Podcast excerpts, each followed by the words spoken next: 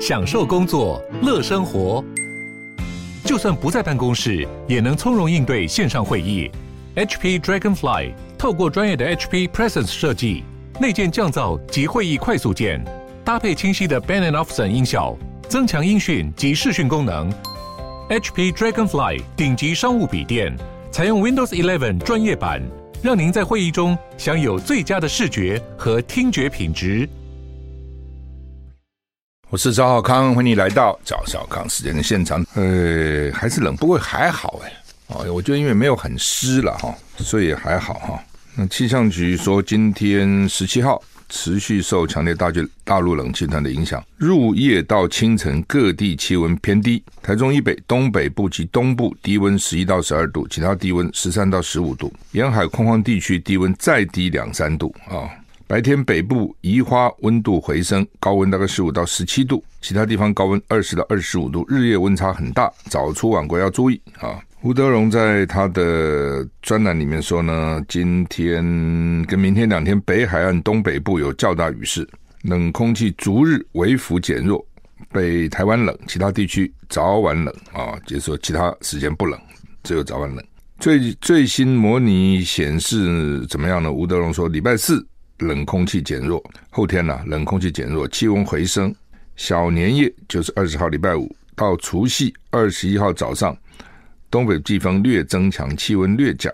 礼拜四到除夕的清晨，迎风面，什么叫迎风面呢？北海岸、大台北的东侧东半部哦，偶有局部短暂雨。背风面哪里是背风面呢？新竹以南是背风面，晴时多云。除夕是一月二十一号啊，白天开始到大年初一二十二号，冷空气减弱，气温回升，水汽减少啊。所以换句话说，大年初一还好啊，大年初二、初三，哎，有另一股冷空气南下，气温急剧下降。但是到底冷到多冷？说现在模拟啊，有不同的结果哈。有的是说是强烈大陆冷气团，有的说是寒流，各国模式呢还持续在调整。但是不管怎样，年初四、年初五。就二十五、二十六号，冷空气减弱，气温回升，所以这段时间反正啊，就是除夕到大年初一啊，还可还不错，大年初一还可以了哈。初二、初三冷，初四、初五气温回升，大概就这样。初一跟初四、初五好，初二、初三冷，其实就这样啊。台股现在第二十点哈，拜登家里面也搜出机密文件哈，那共和党要看访客日志，因为。白宫哪些访客都有登记的啊？总统府、白宫，这不是你随便进来随便走啊，它都有一定的这个规矩的，要该登记都要登记啊。所以呢，共和党就要看到底怎么回事，哪些人去？当然也是借题发挥了哈。那当时你们搞我们的川普哈，那现在呢，我们就搞你们的拜登啊。美国以以前没有政党斗争到这么厉害，这几年也变得非常的严重哈。美国总统拜登的法律顾问日前在拜登位在达拉维尔的住宅呢，又发现五页机密文件。共和党人要求查看住宅访客日日记啊，不是白宫啊，是这个他家的。白宫表示没有拜登总统私人住宅的访客记录。就白宫说进白宫才有啊，他私人家里怎么有呢？啊，白宫指出呢，没有总统拜登私人住宅的访客记录，而且呢，关注谁去访问过。他的私人住宅不是标准做法，就一般我们不会管谁去他的私人住宅访问了、啊。至少发现二十件机密文件在哪里呢？在拜登的这这个家里面，跟他在华府的办公室。文件可以追溯他在奥巴马政府担任副总统期间。根据哥伦比亚广广播公司 CBS 报道呢，其中有些文件标记为最高机密 （Top Secret）。最高机密，那怎么带回家呢？我也真的不解，这些东西他们老是带回家干什么？先前白宫表示，这些机密文件是无意中放错地方，是哎呀，带回家批示嘛，批完了以后忘了啊、哦。目前正在全力配合调查。共和党人要求查看拜登在达拉维尔家中的日志。众院政府改革及监督委员会主席说，拜登总统对机密文件的不当处理，引发是不是危害我们国家安全的问题，呼吁公开个人名单去拜访他的。否则，美国人民永远不知道是谁接触到了这些高度敏感文件。哦，他的意思是说，拜登为什么把这些机密文件带回家，一定给人家看，给谁看？搞不好给俄国间谍看，哦，给以色列间谍看，搞不好给这些国家给老大陆的间谍看。那否则他带回家干什么？哦，我这合理怀疑啊，他带回家是给人家看的。不能放在白宫啊，放在白宫的话出入啊，大家都知道啊，家里面那么多人注意啊，是个人朋友啊，啊，所以我要看谁来拜访过，这些机密文件是什么时候的机密文件，那个时候哪些人去过他家啊，要看这个。CNN 报道，白宫法律顾问办公室回应，就像近几十年现代史上每一个总统一样，拜登的私人住所是属于私人的。特勤局先前也说不会保留总统私宅的日志，哈，是不是真的不会也很难讲。有时候情情报工作他是做他的，对不对？他一定要注意啊，否则发生事情怎么办啊？乌克兰警告白俄罗斯威胁日增，赴乌克兰到美国受训操作爱国者飞弹。其实西方在训练乌克兰啊，已经很多年了哦。也就是说，因为乌克兰最靠近俄罗斯，所以当时觉得说，总是总会有一战。那当然，这也是乌克兰为什么想加入北约的原因呐。啊，乌克兰那么想加入北约，一定很怕旁边的俄罗斯嘛。哦，所以呢，他就要加入北约。但是俄罗斯就说，你加入北约，你就变成他们的一份子，你变成这些西方国家的一份子，那你就直接威胁到我，所以你不要加入。那乌克兰说，我不加入，我我靠我个人的力量，我抵挡不住你。你看克里米亚都给你拿去了，所以我加入对我是一种保障，是集体安全保障。啊，那俄罗斯说不行，你加入我打。因为你加入就直接威胁到我，那乌克兰就要加入，写在宪法里面。泽伦斯基竞选的这个政见也是要加入，那俄罗斯就砰就出手打。那俄罗斯之所以打的原因，就是认为说你们越来越逼近我，哦，对我构成直接威胁。那乌克兰当时首当其冲，乌克兰因为位置，其他你说像波兰呐、啊，像波罗的海三小国加了就加了，那俄罗斯也气也没办法，屠夫夫妇能怎样呢？但是因为离俄罗斯还远，中间夹了一个。乌克兰呢、啊，所以也就是，那你现在逐步要想要把乌克兰拉过去，他就受不了了，他就打。所以，所以乌克兰本来就担心打，认为我要加入北约，就是防止俄罗斯打我，真的打我，北约集体会保护。就俄罗斯就不等你加入北约就打了，那北约这些国家又不能够明目张胆来救，只能一直提供你武器。但是这些国家也知道，哦，这东西就是哎，前因后果，因果这个看怎么讲。这些国家也知道说有一天可能会打，所以很早已经训练了乌克兰部队六八六七八年，在各国训练他，西方国家的训练。呃，俄罗斯会不知道吗？一定会知道嘛。你的训练在干什么呢？哦，所以呢，在你还没有完全搞定之前，我就先发制人。只是他他没想到乌克兰抵抗力量还是很大的。哦，他以为他可以很快就看到战果，乌克兰就投降了，就没有。那现在呢，美国要给他爱国者飞弹啊，所以呢。他不用啊，所以要派人到美国去受训。美国陆军基地宣布，乌克兰军人已经到了奥克拉荷马州的希尔堡，开始训练操作爱国者防空飞弹系统。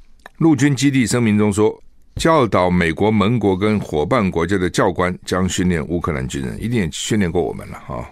我们有爱国者飞弹，相关课程不影响希尔堡正在进行的训练任务。五角大厦官员说，针对先进但复杂的远程防空系统。训练要耗好几个月，目前不清楚军方可以在多大程度内加快训练计划。就这也不是一蹴可及的哈，要一段时间，几个月。另外一方面，泽伦斯基指控俄罗斯攻击聂伯罗一处公寓，犯下战争罪，哦，四十人死亡，二十五人失踪。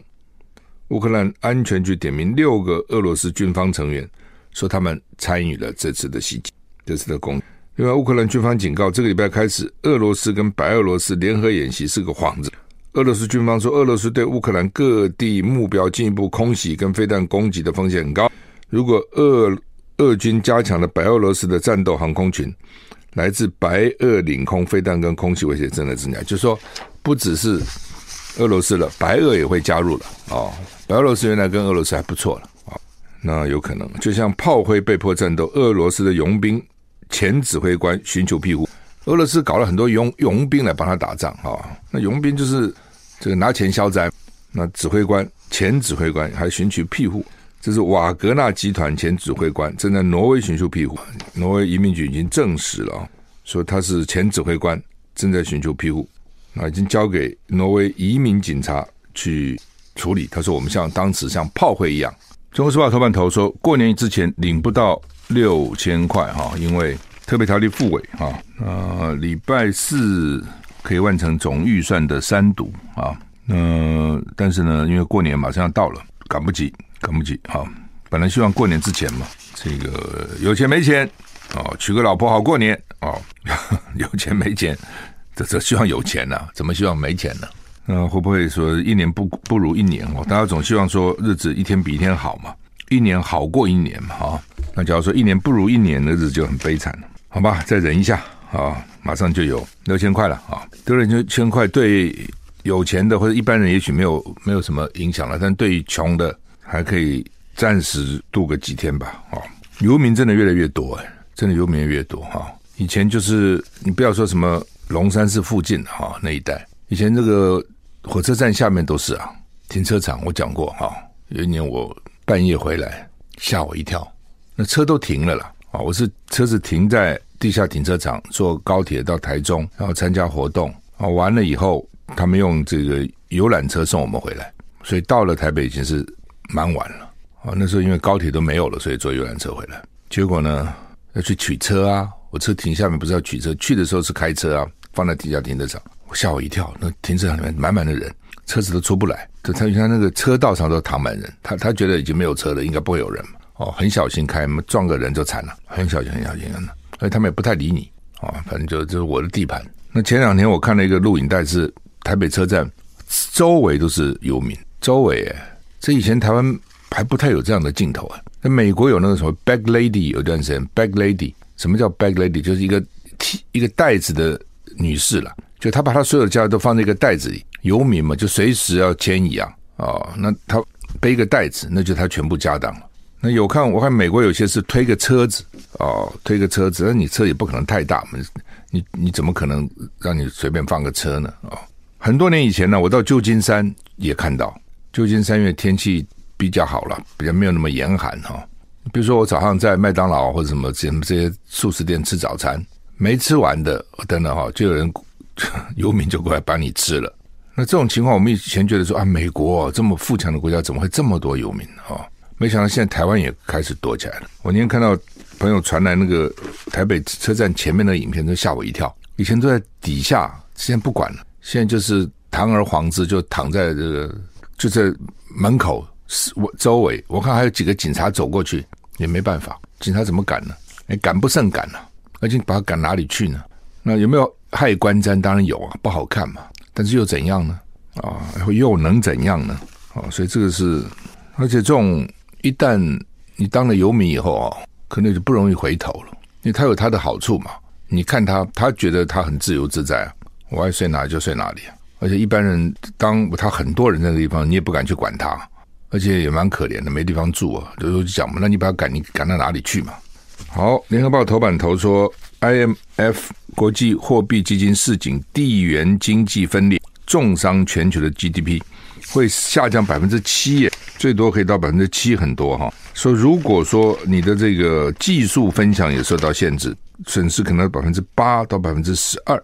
尤其是对开发中国家啊、低收入国家，甚至呢低先进国家的低收入消费者都很惨。什么意思哈？就是你觉得美国是很先进的国家吗？世界上最富强的嘛？但是那个底层民众也很可怜呐。哦，我不讲，没有很多游民呐，那个日子更难过。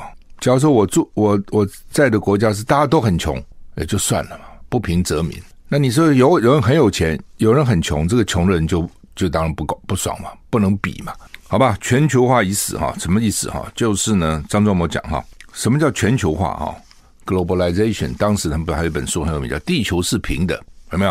啊，那时候觉得大家哇，地球整个是地球村啊。其实当时搞的是美国了，美国在推全球化，美国认为它国力很强，只要全球化，它最有利，它的产品可以卖到全世界各地去，所以全球化就是大家把关税都取消嘛，或者很低的关税，不要有关税壁垒。啊，美国不是常跟他谈判嘛？谈什么东西呢？都叫人家不要交，不要那么高的关税啊，不要保护你的汽车啊，不要保护你的农业啊。为什么啊？不要保护你的自，不要保护你的这个，反正就是各种你自己认为比较弱的产品，不要保护。为什么？这是我们美国最强的，所以美国叫亲门踏户，都买我的嘛。所以呢，全世界都是我的市场。他是这样想的，就没有想到一旦全球化，大家把关税等等降低以后。美国当然获利啊，他当然获利啊，但是很多其他国家也获利了。台湾有没有获利？当然有啊。就说对台湾这么小的一个地方，国内市场是有限的嘛，能多少人买嘛？你光靠国内市场怎么够呢？所以如果全球都是我的市场，哇，这些商人简直是如虎添翼，高兴死，全世界都是我的舞台哎。对中国大陆那也是这样啊，全世界都变成他的舞台了。我讲过很多次在本节目，中国人真是刻苦耐劳，这是他的天性。那为什么会这样呢？可能几千年来受苦啊，然后那么多人挤在那个土地上要辛苦啊等等，反正就是不用多讲了，你就知道，就是中国人就刻苦耐劳。爱储蓄，那所以呢，当全世界变成他的市场的时候，一发不可收拾。所以老美现在回头看，全球化本来是为我自己来想的，怎么你们都获利呢？尤其中国，所以呢，他们现在开始就不要全球化了。哦，所以全球化还有一种就是分工嘛，不管是垂直分工、水平分工，就是分工嘛，哪里最有利，我就哪里去设厂。那现在老美有说不行。哦，但我太靠你们了，很多工业都移出去了，美国国内就受到很大的影响啊，什么铁锈带就这样出来了嘛，失业率提高嘛，薪资不涨嘛，所以老美现在呢又后悔了，要回头说呢不要全球化，那他一不要全球化，他的做法就是，比如说叫工厂不要移到外国，这移到外国的工厂，特别是中国大陆的移回来啊，鼓励台积电到美国设厂，鼓励红海到美国设厂啊，Make America。Great again，让美国再次伟大啊！再创造辉煌的记录，当然主要是经济了。那所以这样的话呢，就大家又各自各扫门前雪了，自己保护自己。所以 IMF 才警告说，全球的 GDP 会影响七趴。如果你连技术交流都受限限制，工程师他说不可以走。比如说，台湾政府如果下令说，台积电工程师通通不能出国，国防重要人才，那叫限制技术交流。如果这样的话呢？全球影响更大，下跌更多，所以这 最后印证了天下是分久必合，合久必分，就这个道理。分久了就是大家合吧，globalization 啊，globalization 全球化，然后合久了以后又觉得 好像没有我原来想象那么好嘛，啊，然后现在要要分，那么就讲嘛，说低收入国家当然会受到影响，因为经济全球化让。开发中国家贫穷减少，而且呢，让美国这些先进国家低收入户带来物价比较低、较低的物价，因为关税减低了嘛，那全世界都可以流通嘛，你就可以从产物产最多的地方流到物产比较少的地方，又不要交很多的税啊、哦，所以呢，对这些低收入消费者来讲蛮有用的。可是这些政治领袖们他不是这样看哦，他会从比较全面的角度，就是我美国的国力怎么办？你注意那个。低收入的人，他唉，不不管那么多了、哦！真的需要救助再救助，就像大陆也是这样，对不对？当他清零的时候，那是真的清啊！哦，那个只不让你出门就不让你出门了。很多人就在方舱医院都自杀了，因为他原来可能就因为那个在开始的时候，他们把这个得这个新冠肺炎都当成那种好像好像最早得艾滋病一样，就觉得这是有问题的。好了以后，大家都怕你，他已经把它污名化，所以好不容易得了不好这个不得了这个病。还被关到方舱医院里面，设备也差，又想说怎么办？哦，就算好了，到社会可能会排斥，火了也，或者也不是火了啦，就是灰心了吧？啊，了无生意，很多人这方舱医院就自杀了。另外，很多人经营生意，你这样说关就关，那怎么办呢？他觉得人生已经没有希望了。那很多倒了，说倒就倒了，关店就关店了。台湾也不少这样子啊。然后呢，经济不好没问题啊。疫情起来，你这地方官就要给我小心了。那很多地方经济一塌糊涂，防疫做得很好，官员就不断的升官。那其他人看到，大家就学嘛，水管经济啊，啊，所以这些当官的的考虑点跟一般的考虑点是不一样的。所以台湾怎么办？哈，你台湾看起来的贸易还是靠两个了，大陆跟美国了。最早是靠大陆了，哦，但是后来你对日本都是逆差嘛，哦，后来对美国的顺差就转移到大陆去了。其实大大致可以这样，对美国还是有一百多亿的顺差了哈，那对大陆就一千多亿，所以就是说，当你没办法全球化的时候，至少大中国大陆这个市场是不能丢的哦，这是因为就是那么近嘛，他人又那么多嘛哈，所以台湾自己要想清楚到底将来要怎样。说春节以后要朝向室内免戴口罩，那有的专家认为说不能那么快哦，应该要等到三月以后，为什么呢？说美国现在在流行的叫做 XBB. 点一点五哦，那个名称越来越，它就它大概是某一种在变异成什么什么，就是那个名称在后面给你加 XBB. 点一点五啊，在美国流行，说迟早呢也会流行到台湾来。台湾现在流行 BF 五了，像北京都是流行 BF 七啊，那也是五的变异了 所以这病毒要变来变去，真的是很头痛哈。那也就是说，并大家不要掉以轻心，并不是就结束了啊。所以就到底要不要戴口罩？室外现在是可以不必了嘛，但是我大部分看室外还是都戴。为什么呢？因为大概觉得很麻烦吧，室内室外这一上拿拿上拿下，这是一个。第二个，最近比较冷哈，戴口罩也可以御寒。你不要看小小一个口罩，还是有它的小小用处哈。那另外，当然大家也怕，也戴习惯了，也怕染疫啊。好吧，在户外戴，它户外可以不戴，原因是因为户人跟人接触比较远嘛，没有那么靠近，所以呢，就算有人得病了，跟你也不可能在户外一直跟你在一起嘛，所以户外不戴。哦，但室内因为就比较接近嘛，所以室内戴。那他现在说要免戴哈，但是我相信台湾人哈自己哈很清楚了，台湾人很厉害的，该戴不戴哦。你政府叫他不戴，他该戴的时候他还是戴。就像新冠肺炎刚开始的时候，他们叫我们搭高铁都不要戴，记得吗？政府还在电视上宣传宣导不必戴哦，戴的还被骂。后来怎样？后来他不是不不戴要被罚，开始是戴要被骂。那为什么呢？因为他那时候不口罩不够，他当他不够的时候就告诉你不必戴哦，要搞一些学者来背书来宣导。所以你说这些学者他到底他的学术良知在哪里呢？就能被政府这样子驱使？当然他可能拿了政府的钱，各种研究计划啊，所以呢政府就拜托他出来讲讲，就出来讲讲吧啊，什么乱讲一通。但是老百姓不听啊。那时候病疫情起来之后，老百姓都戴啊，一般民众都戴，管你怎么讲，我不理你就是不理你。所以民众其实是集体智慧，其实还是很聪明的了哈。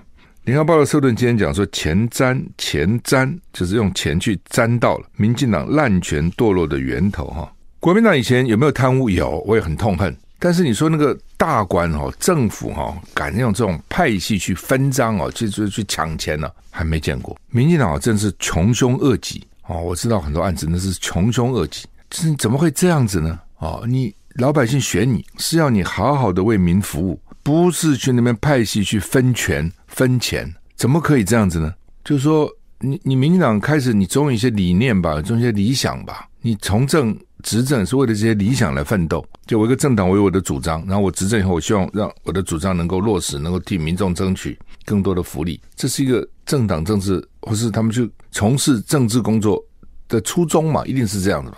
有那种一开始从政就是说我在里面捞钱。我不知道了，但是我觉得我的了解应该都是哇，想为大家做事，想为国家做事，充满了热血，充满了这正义感，才会来从政。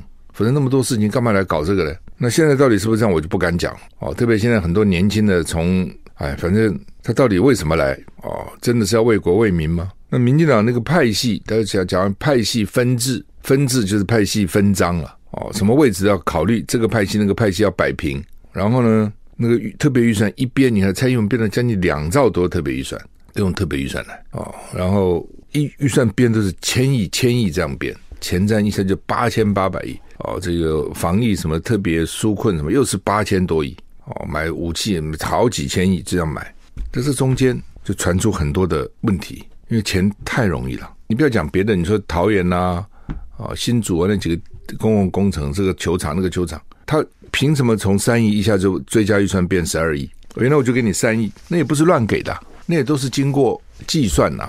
哦，看发包的情况啊，哦，记录啊，哦，等等等等，它有个道理的嘛。那怎么一下三亿就变十二亿呢？那原来三亿是怎么做的呢？是乱做吗？对，那你十二亿有什么给的呢？啊，这中间当然就有很多的问题嘛，当然就有很多的猫腻嘛。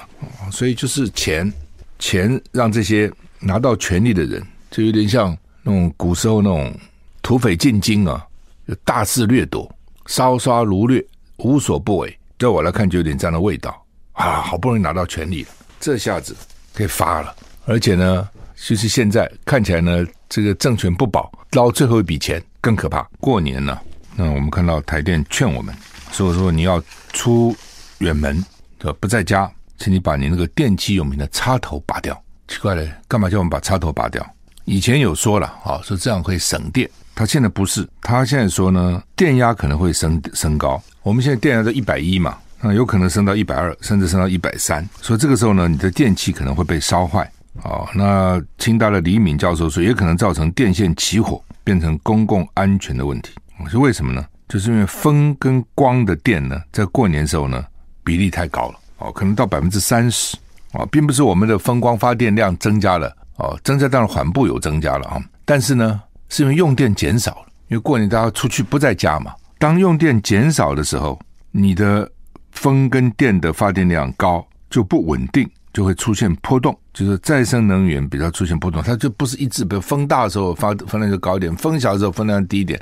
太阳大的时候风这个电大一点，太阳小的时候电小一点，是不稳的。所以不稳的时候，你那个电压有时候就高啊低啊，对我们家里的电器就不好。所以就劝你哈，如果没使用，就把那个电插头给它拔掉啊。